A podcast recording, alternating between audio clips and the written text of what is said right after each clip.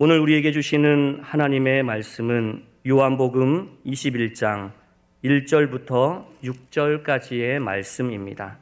신약성경 184쪽입니다. 한 목소리로 함께 봉독하시겠습니다. 그 후에 예수께서 디베랴 호수에서 또 제자들에게 자기를 나타내셨으니 나타내신 일은 이러하니라 시몬 베드로와 디드모라 하는 도마와 갈릴리 가나 사람 나다나엘과 세베대의 아들들과 또 다른 제자 둘이 함께 있더니 시몬 베드로가 나는 물고기 잡으러 가노라 하니 그들이 우리도 함께 가겠다 하고 나가서 배에 올랐으나 그날 밤에 아무것도 잡지 못하였더니 날이 새어갈 때에 예수께서 바닷가에 서셨으나 제자들이 예수인 줄 알지 못하는지라 예수께서 이르시되 얘들아 너희에게 고기가 있느냐? 대답하되 없나이다. 이르시되 그물을 배 오른편에 던지라. 그리하면 잡으리라 하시니 이에 던졌더니 물고기가 많아 그물을 들 수 없더라. 아멘. 우리가 요한복음 21장을 묵상하게 되면은 신약 학자들이나 주석 학자들이 빠짐없이 하는 이야기가 있습니다. 요한복음은 원래 1장부터 20장까지가 한 권으로 된 책이고 21장은 나중에 에필로그처럼 끼워 들어가 있다라는 주장입니다. 그도 그럴 것이 요한복음의 구조를 보면 그렇게 볼 수 있는 근거가 있어 보입니다. 오늘 주신 본문의 위쪽에 있는 20장 31절을 여러분들이 한번 보십시오. 오직 이것을 기록함은 너희로 예수께서 하나님의 아들 그리스도이심을 믿게 하려 함이요 또 너희로 믿고 그 이름을 힘입어 생명을 얻게 하려 함이니라. 마치 20장 마지막 절이 여태까지 요한복음을 기록한 저자의 목적을 다시 한번 설명해 주면서 복음서를 종결 짓는 것처럼 보인다는 것입니다. 그렇게 끝내놓고는 21장이 다시 나오면서 그 후에 예수께서 디베라 바다에서 또 제자들에게 나타나셨다. 이렇게 얘기를 하니까 마치 끝내놓고는 다 하지 못한 이야기를 다시 풀어가는 것처럼 보이는 것입니다. 많은 신약 성서학자들이 21장은 나중에 첨가된 것이라는 이 이론을 지지합니다. 그러나 저는 이 주장에 동의하지 못합니다. 계시의 책인 하나님의 말씀을 문학 작품처럼 대하는 태도도 그렇거니와 요한복음의 주제의 전체 얼개를 보면 21장이 나중에 끼어 들어간 것이라는 주장은 별로 설득력을 갖고 있지를 못합니다. 요한복음의 대주제는 변화입니다. 생의 의미를 알지 못하고 목적도 갖지 못한 채 방황하던 한 사람 혹은 희망을 갖지 못했던 공동체가 우리 주 예수 그리스도를 만나서 어떻게 생명을 누리는 사람과 공동체로 변화되어 갔는지를 요한복음은 집요하게 추적하고 있습니다. 그래서 요한복음은 들어가면 구석구석에 변화에 대한 이야기로 가득 차 있습니다. 물이 포도주로 변화되는 이야기, 우물가 수가성의 여인이 예수님을 만나 변화된 이야기, 베데스다 연못가에 38년 된 병자가 예수님 만나서 단순히 치유를 받을 뿐만 아니라 그를 메시아로 알아본 이야기, 구석구석의 변화에 대한 이야기로 가득 차 있습니다. 그래서 공관복음서에서는 예수님께서 이 베드로를 만난 장면이 복음서 초반이 지나가고 나서 중반 무렵 접어들기 직전에 나오는데 이미 요한복음은 요한복음 1장에 예수님과 베드로가 만나는 사건이 기록되어 있습니다. 그리고 그 베드로가 예수님께 왔을 때 예수님께서 뭐라고 말씀하셨지요? 네가 지금은 요한의 아들 시몬이나 장차 뭐라 하리라? 개발하 하리라. 이것은 변화에 대한 이야기입니다. 네 안에 있는 잠재력을 때가 되면 내가 온전히 꽃피워 주어서 너는 지금 자연인 시몬이지만 앞으로는 교회를 바치는 초석이 되는 베드로로 변화될 것이고 나는 그 길을 인도해 갈 것이다. 라고 우리 주님이 약속하시는 것입니다. 그리고 이때부터 실제로 요한복음에서 사도 요한은 베드로를 기록할 때 시몬 베드로라고 집요하게 기록을 해 나갑니다. 이유는 명료하지요. 한 사람인 시몬 베드로 안에 옛사람 시몬과 새사람 베드로가 당분간 공존하고 있다는 것입니다. 자기 자신 하나도 다스리지 못해서 수시로 걸려 넘어지는 별 볼 일 없어 보이는 사람 시몬, 실수하고 잘못을 저지른 그 시몬이지만은 그가 거기로부터 출발해서 예수님의 인도되어서 변화되어 마침내는 교회의 기반과 골관을 이루는 베드로로 변화될 것이다. 그리고 그동안에 그는 끊임없이 자기 자신 안에 있는 시몬은 서서히 작아지고 자기 안에 있는 베드로가 점점 커져서 마침내 그는 베드로로 바뀔 것이다. 그래서 시몬 베드로입니다. 그런데 이 요한복음 20장까지 오면 이 시몬이 베드로로 변화되었습니까? 다시 말씀드려서 신약 성서 학자들이 주장하는 대로 시몬이 베드로로 변화된 가운데 성경이 종결을 짓느냐는 것입니다. 옛사람 다 극복하고 오직 그분과 그분의 나라를 위해 자기 인생을 순전히 드릴 수 있는 사람으로 바뀌어 있느냐는 것이지요.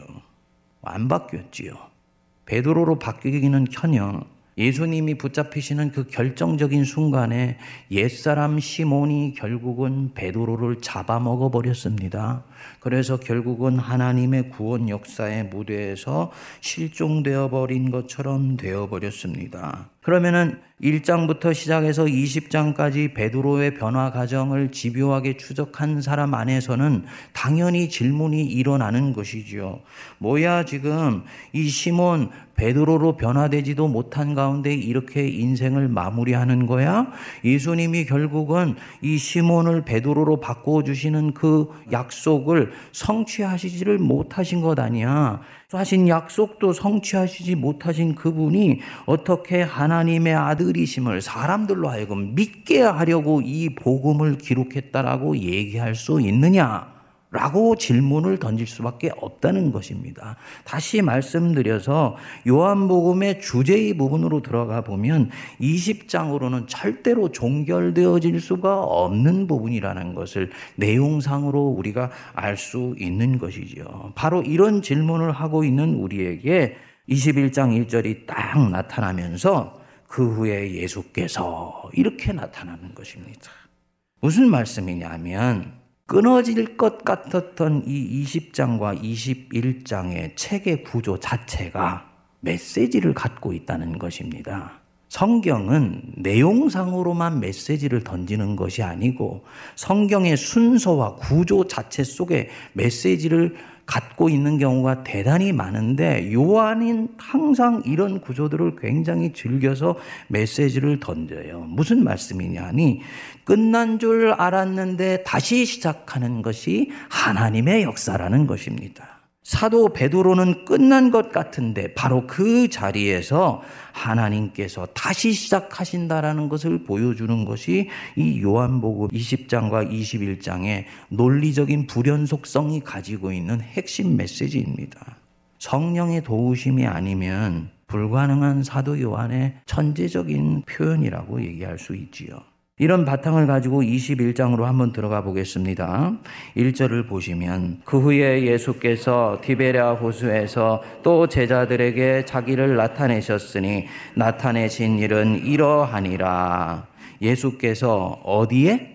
디베랴 호수에 제자들에게 자기를 나타내셨다. 디베랴 호수 공관복음에서는 갈리 바다라고 일컬어지는 이곳 3년 전에 예수님과 베드로가 만나서 신앙의 여정을 출발했던 그곳입니다.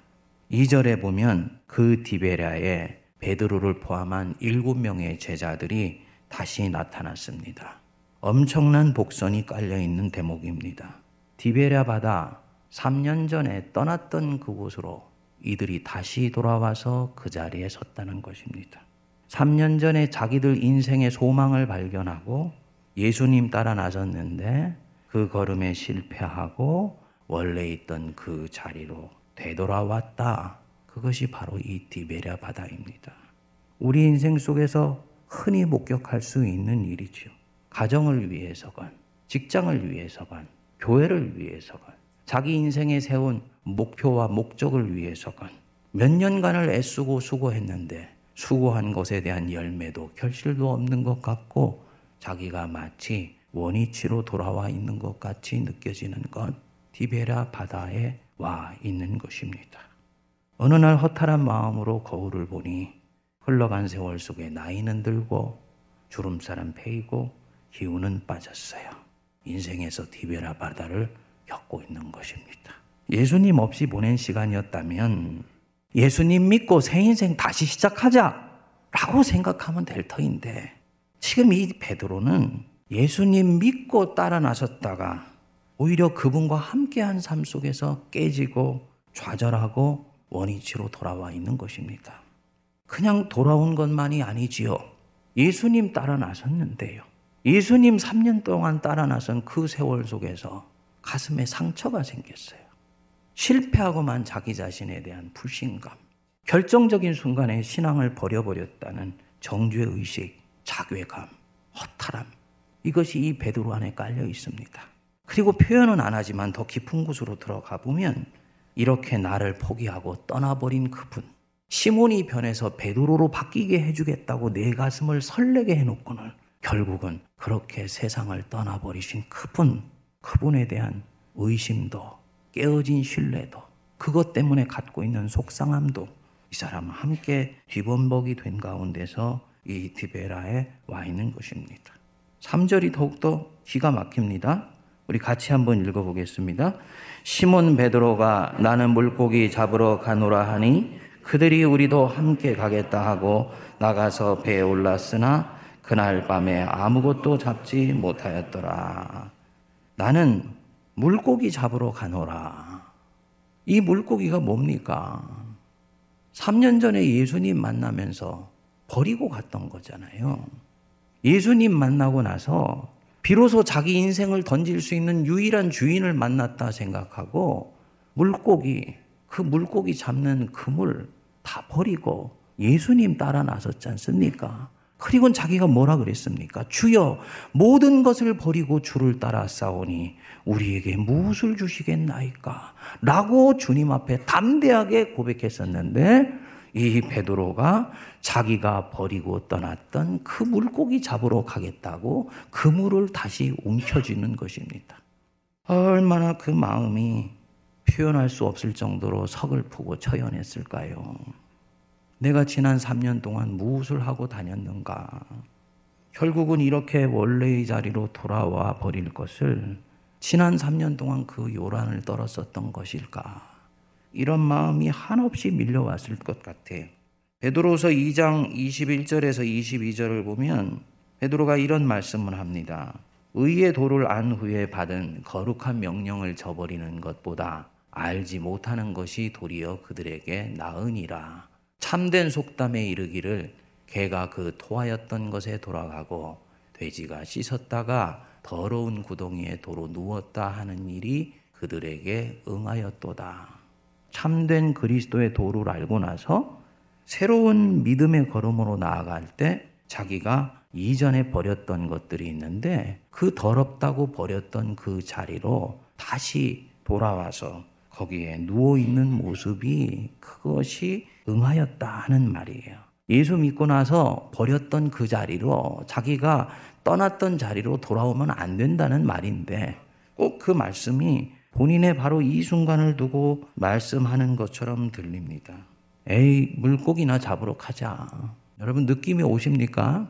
내 인생이라는 것은 본래 그런 황금 시대라는 것은 본래 없는 것이었어. 나는 본래 그렇게 살다가 그렇게 가야 되는 사람이었는데 내가 괜히 허황된 것을 꿈꾼 것은 아닌가. 나는 완전히 loser, 실패자야. 그 표현이 물고기나 잡으러 가자. 이 표현이에요. 그리고는 인간적으로 발버둥을 치듯 그물을 던졌는데 그 그물에 뭐가 잡혔습니까? 안 잡혔지요. 잡힐 리도 없고 잡혀서도 안 돼요. 왜냐? 영적인 실패를 세상적인 것으로 만회하려고 했으니 될 리도 없고 만일 그렇게 된다면 그 자체가 불행인 것입니다. 지금 이 베드로는 믿음이 부러진 사람 아니에요. 예수님에 대한 신뢰가 깨진 사람 아닙니까?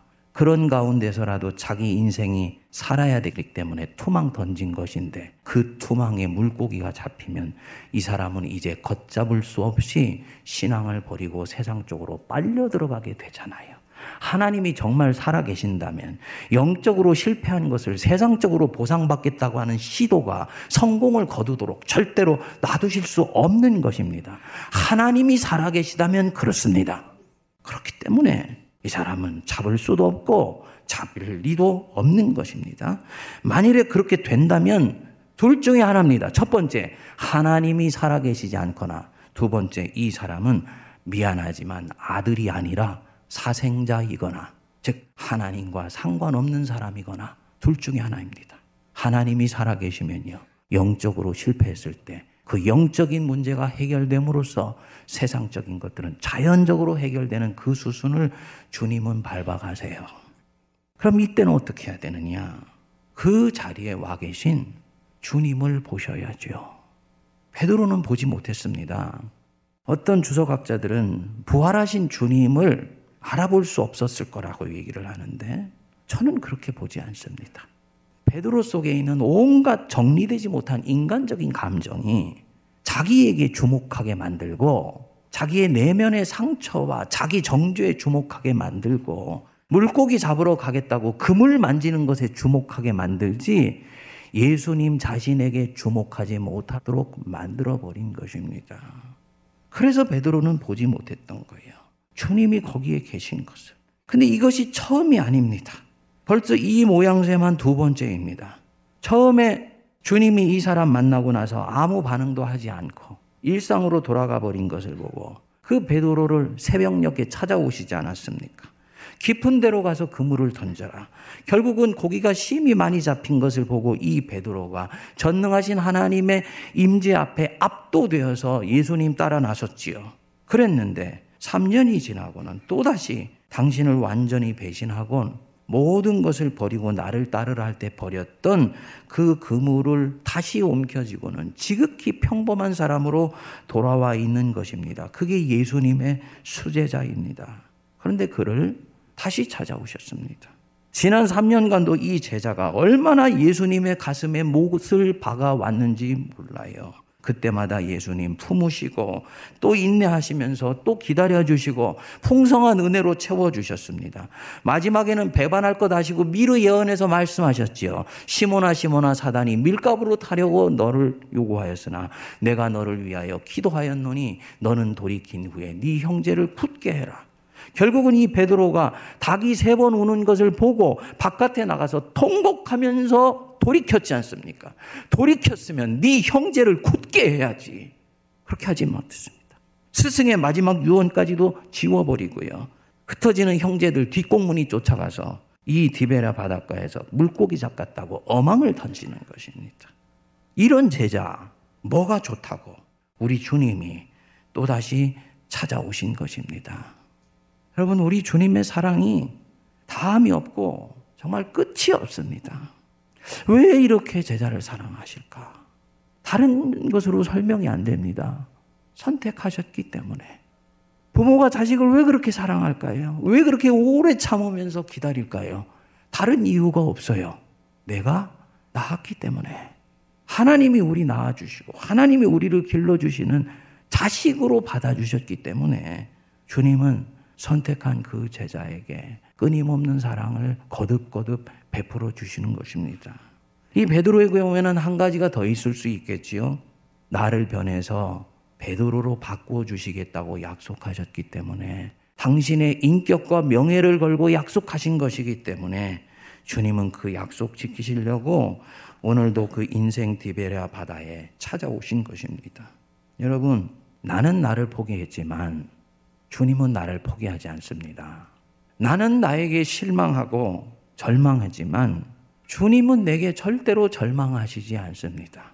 나는 신앙을 배반하고 심지어는 내 자신까지도 배반하지만 우리 주님은 내게서 등 돌리시는 일이 없으세요. 주님이 나를 버리시면 어떻게 하는가 하고 염려하지 마세요. 그분의 사랑 안에 깊이 잠기세요. 생각해 보면요. 우리가 이 베드로 보고 뭐라고 얘기할진 모르지만 우리 자신 또한 주님을 믿을 만큼 믿고 알 만큼 안다고 하면서도 우리 인생 속에서 주님 가슴에 못 박을 만한 행동을 얼마나 많이 하는 줄 몰라요. 주님 이 땅에 정의가 회복되고 공의가 실현되게 해주십시오. 물론 그 정의가 실현되고 공의가 회복돼야 되는데 그 기도가 나에게 돌아오면 저나 여러분들은 우리가 했던 마음의 생각과 그릇된 행동 때문에 아마 주님 앞에 뼈도 추리지를 못할 것입니다. 맞죠? 뼈도 추리지를 못해. 그런데 주님은 참아주시고 기다려주시고 여전히 나의 속에 있는 베드로로 변할 가능성을 보시면서 닭이 그 새끼를 품은 같이 품으시고 계세요. 그래서 우리가 오늘 이 자리에서 예배를 드리고 주님께 경배할 수 있는 것입니다. 내 믿음이 내 생각이 여기까지 정직하게 미친다면 나는 하나님 앞에 잘했다고 얘기할 것이 없습니다. 그죠? 겸비할 뿐입니다. 우리 주님이 그렇게 자기도 포기한 이 시몬 베드로로 변화시켜 주시려고 그에게 찾아오셨습니다. 정말 실패하시지 아니하시는 불꽃 같은 사랑입니다. 제가 미국에서 목회하다가 완전히 소진되어서 넘어졌던 적이 있다고 말씀드리지 않았습니까? 제가 목회자로서 그 괜찮은 사람인 줄 알았는데 사실은 인간적인 동기로 주님을 섬기고 교회를 섬기고 있다는 것을 알았을 때 받았던 정신적 충격은 말할 것도 없고 무엇보다도 저 자신을 감당할 수가 없었습니다. 심리학자들의 통계에 의하면 모든 사람은 다 각자가 다른 사람이 나를 보는 것보다도 내가 나를 상당히 더 괜찮은 사람으로 생각한다고 합니다. 그런데 그렇지 않다는 걸 알게 되었으니 얼마나 민망하던지요. 지난 10여 년 동안 목회자로서의 내 삶이 자긍심이 있는 삶이라고 생각했는데 그것이 허위와 기만에 입각해서 쌓아져 왔다라는 것을 알게 되니까 목회자로서 저 자신의 삶이 모래성처럼 무너져 내리는 것 같더라고요. 정말 이 베드로처럼 아무것도 손에 쥔 것이 없는 인생처럼 여겨졌었습니다. 저는 그래서 이 베드로의 마음을 조금은 알 것 같아요. 자기 인생이 원위치로 돌아와 있는 것 같은 바로 그 느낌. 그때 제가 그랬었습니다. 그런데 그때부터 우리 주님이 저를 전혀 새롭게 빚어주시기 시작하시더라고요. 말씀을 통해서, 기도 가운데에서, 영적인 친구를 통해서, 살아계신 하나님 그분에게 집중할 수 있게 도와주셨습니다.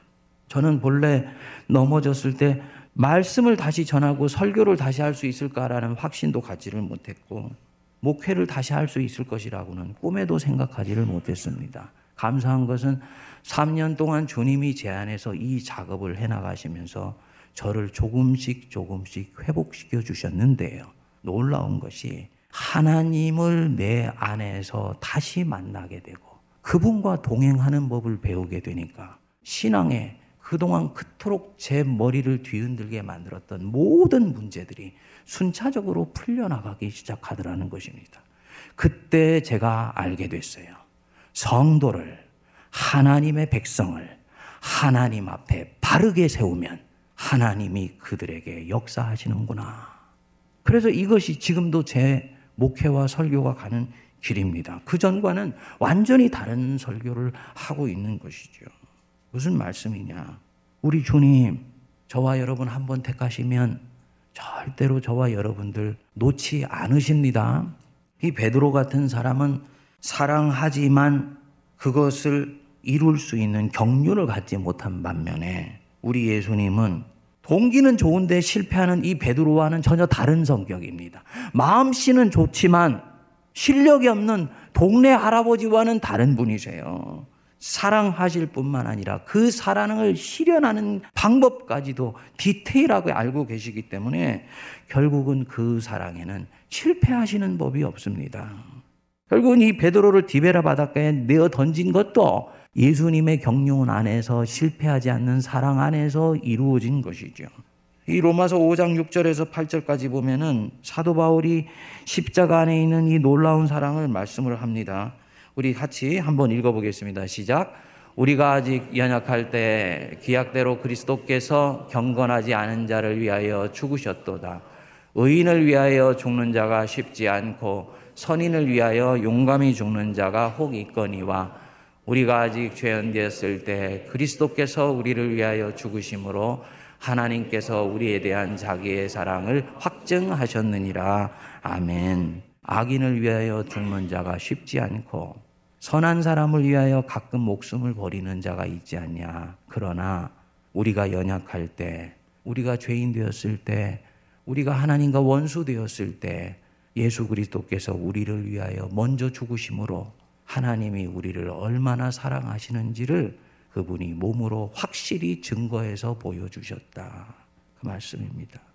사랑하는 여러분, 여러분들 중에서도 시몬 베드로처럼 인생 디베라 바닷가에 애쓰고 수고한 것 아무 소용없이 원위치로 돌아와 있는 것 같이 느끼는 분들 계시지요. 그는 아마 에이 물고기나 잡으러 가자 하는 심정으로 이전에 버리고 떠났던 것들 하나씩 둘씩 다시 가까이 하고 싶은 마음이 들고 있을지도 모릅니다. 이미 거기에 손을 대었을지도 모릅니다. 그러나 절대로 그 방향으로 가시면은 안 돼요. 그는 원수가 원하는 방향입니다. 원수가 원하는 것과 반대 방향으로 가셔야지 생명이 다시 일어나게 됩니다. 토했던 곳에 다시 돌아가면 사정이 이전보다 더 악해진다고 그러지 않았습니까? 그물에 손을 뻗으려고 했던 그 손길들 다시 걷어들여서 내 앞에 손 내미시는 우리 주 예수 그리스도의 손을 잡으시기 바랍니다.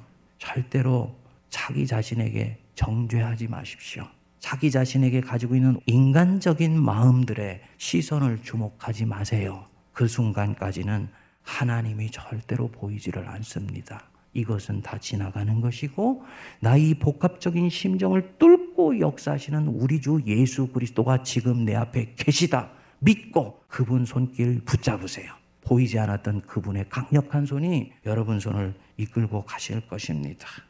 내가 이 디베라 바다에 떨어진 것이 너무너무 억울해. 인생은 너무나 불공평한 것 같아. 라고 생각하면서 원망하는 분이 계시다면 그분은 아마 이 디베라 바다를 당분간 벗어나지 못할 것이고 우연한 계기로 잠시 탈출했다 할지라도 다시 이 자리로 돌아오게 될 것입니다. 이유가 뭐냐? 그는 실패 속에서 별반 배운 것이 없기 때문입니다. 그동안 솔직히 얘기해서 주님 반, 내 자신 반 신뢰하면서 엉거주춤 주님 따라 나섰지 않습니까? 그런데 이 정도면 됐다 생각하고 믿었는데 결정적인 순간에는 이 정도 믿은 것으로는 아무 소용이 없었잖아요. 결국은 내 안에 다스리지 못한 채 놔두었던 그 육이, 그 시몬이 완전히 독버선처럼 뻗어나서 내 안에 연약하게 자라가고 있던 베드로를 죽여버리지 않았습니까? 그래서 나는 이 디베랴 바다에 떨어져 있는 것이거든요. 이것이 내 영혼의 진실이라면 겉으로는 속상한 일이지만 영적으로는 좋은 일이고 축복이지요. 여러분, 방법은 한 가지예요. 깨끗이 인정하십시오. 어떻게 인정하라고요? 깨끗이 인정해요. 이건 저 자신의 부끄러운 모습들을 여러분들에게 표현하는 부분입니다. 저는 그때 넘어졌을 때요. 처음엔 너무너무너무 속상했습니다. 교인들에게 미워하는 마음이 마구마구 솟아났었습니다. 시간이 지나가면서 보니까 주님이 저를 다루신 것이라는 것을 알게 됐어요. 그러면서 그때부터 깨끗이 인정하고 받아들이니까 하나님의 음성이 들려지기 시작하고 성경이 다시 새로운 각도에서 읽혀지기 시작하더라고요. 깨끗이 인정하십시오. 그리고 나는 그분을 외면했지만 그분은 절대로 나를 포기하시지 아니하시고 나에게 다시 찾아오신다는 걸 믿으시고 그 주님의 손길 붙드십시오. 물론 다음에도 기회는 있습니다. 주님은 다음에 내가 이 디베라 바다에서 벗어나려고 하지 않아도 나에게 거듭거듭 찾아오실 거예요. 문제는 뭐냐? 그렇게 5년, 10년 지내는 동안 내 인생의 세월은 흘러가고 시몬이 베드로로 바뀌는 시간들은 점점 지연되어서 어느 날 내가 그것을 깨달아 알았을 때는 나는 더 이상 주님을 위해 아무것도 할 수 없는 나이가 되어버렸다면 그것만큼 안타까운 인생이 어디에 있겠습니까? 지금 이 디베라 바다에 내게 다시 찾아오시는 우리 주님 손 붙들고 일어나십시오. 그분 이제부터 참 제자가 될 것입니다. 이유가 뭐냐? 이 사람은 디베라 바다가 주는 그 인생의 쓰디 쓴 맛을 맛보았기 때문에요. 앞으로 절대로 예수님 배반하지 않아요. 그 디베라 바다에서 자기의 의지로 벗어난 것이 아니고 우리 예수님의 실패하지 않으시는 사랑이 나를 구원했다는 걸 알기 때문에 그는 모든 일들에 조심하고 또 조심하고 겸비하면서 하나님 이름을 내세워서 주님 일을 하는 법을 이제부터 배우기 시작할 것입니다. 그가 그리스도의 참제자고 바로 그 사람 통해서 하나님의 나라와 영광이 이 땅에 임하게 되는 것입니다.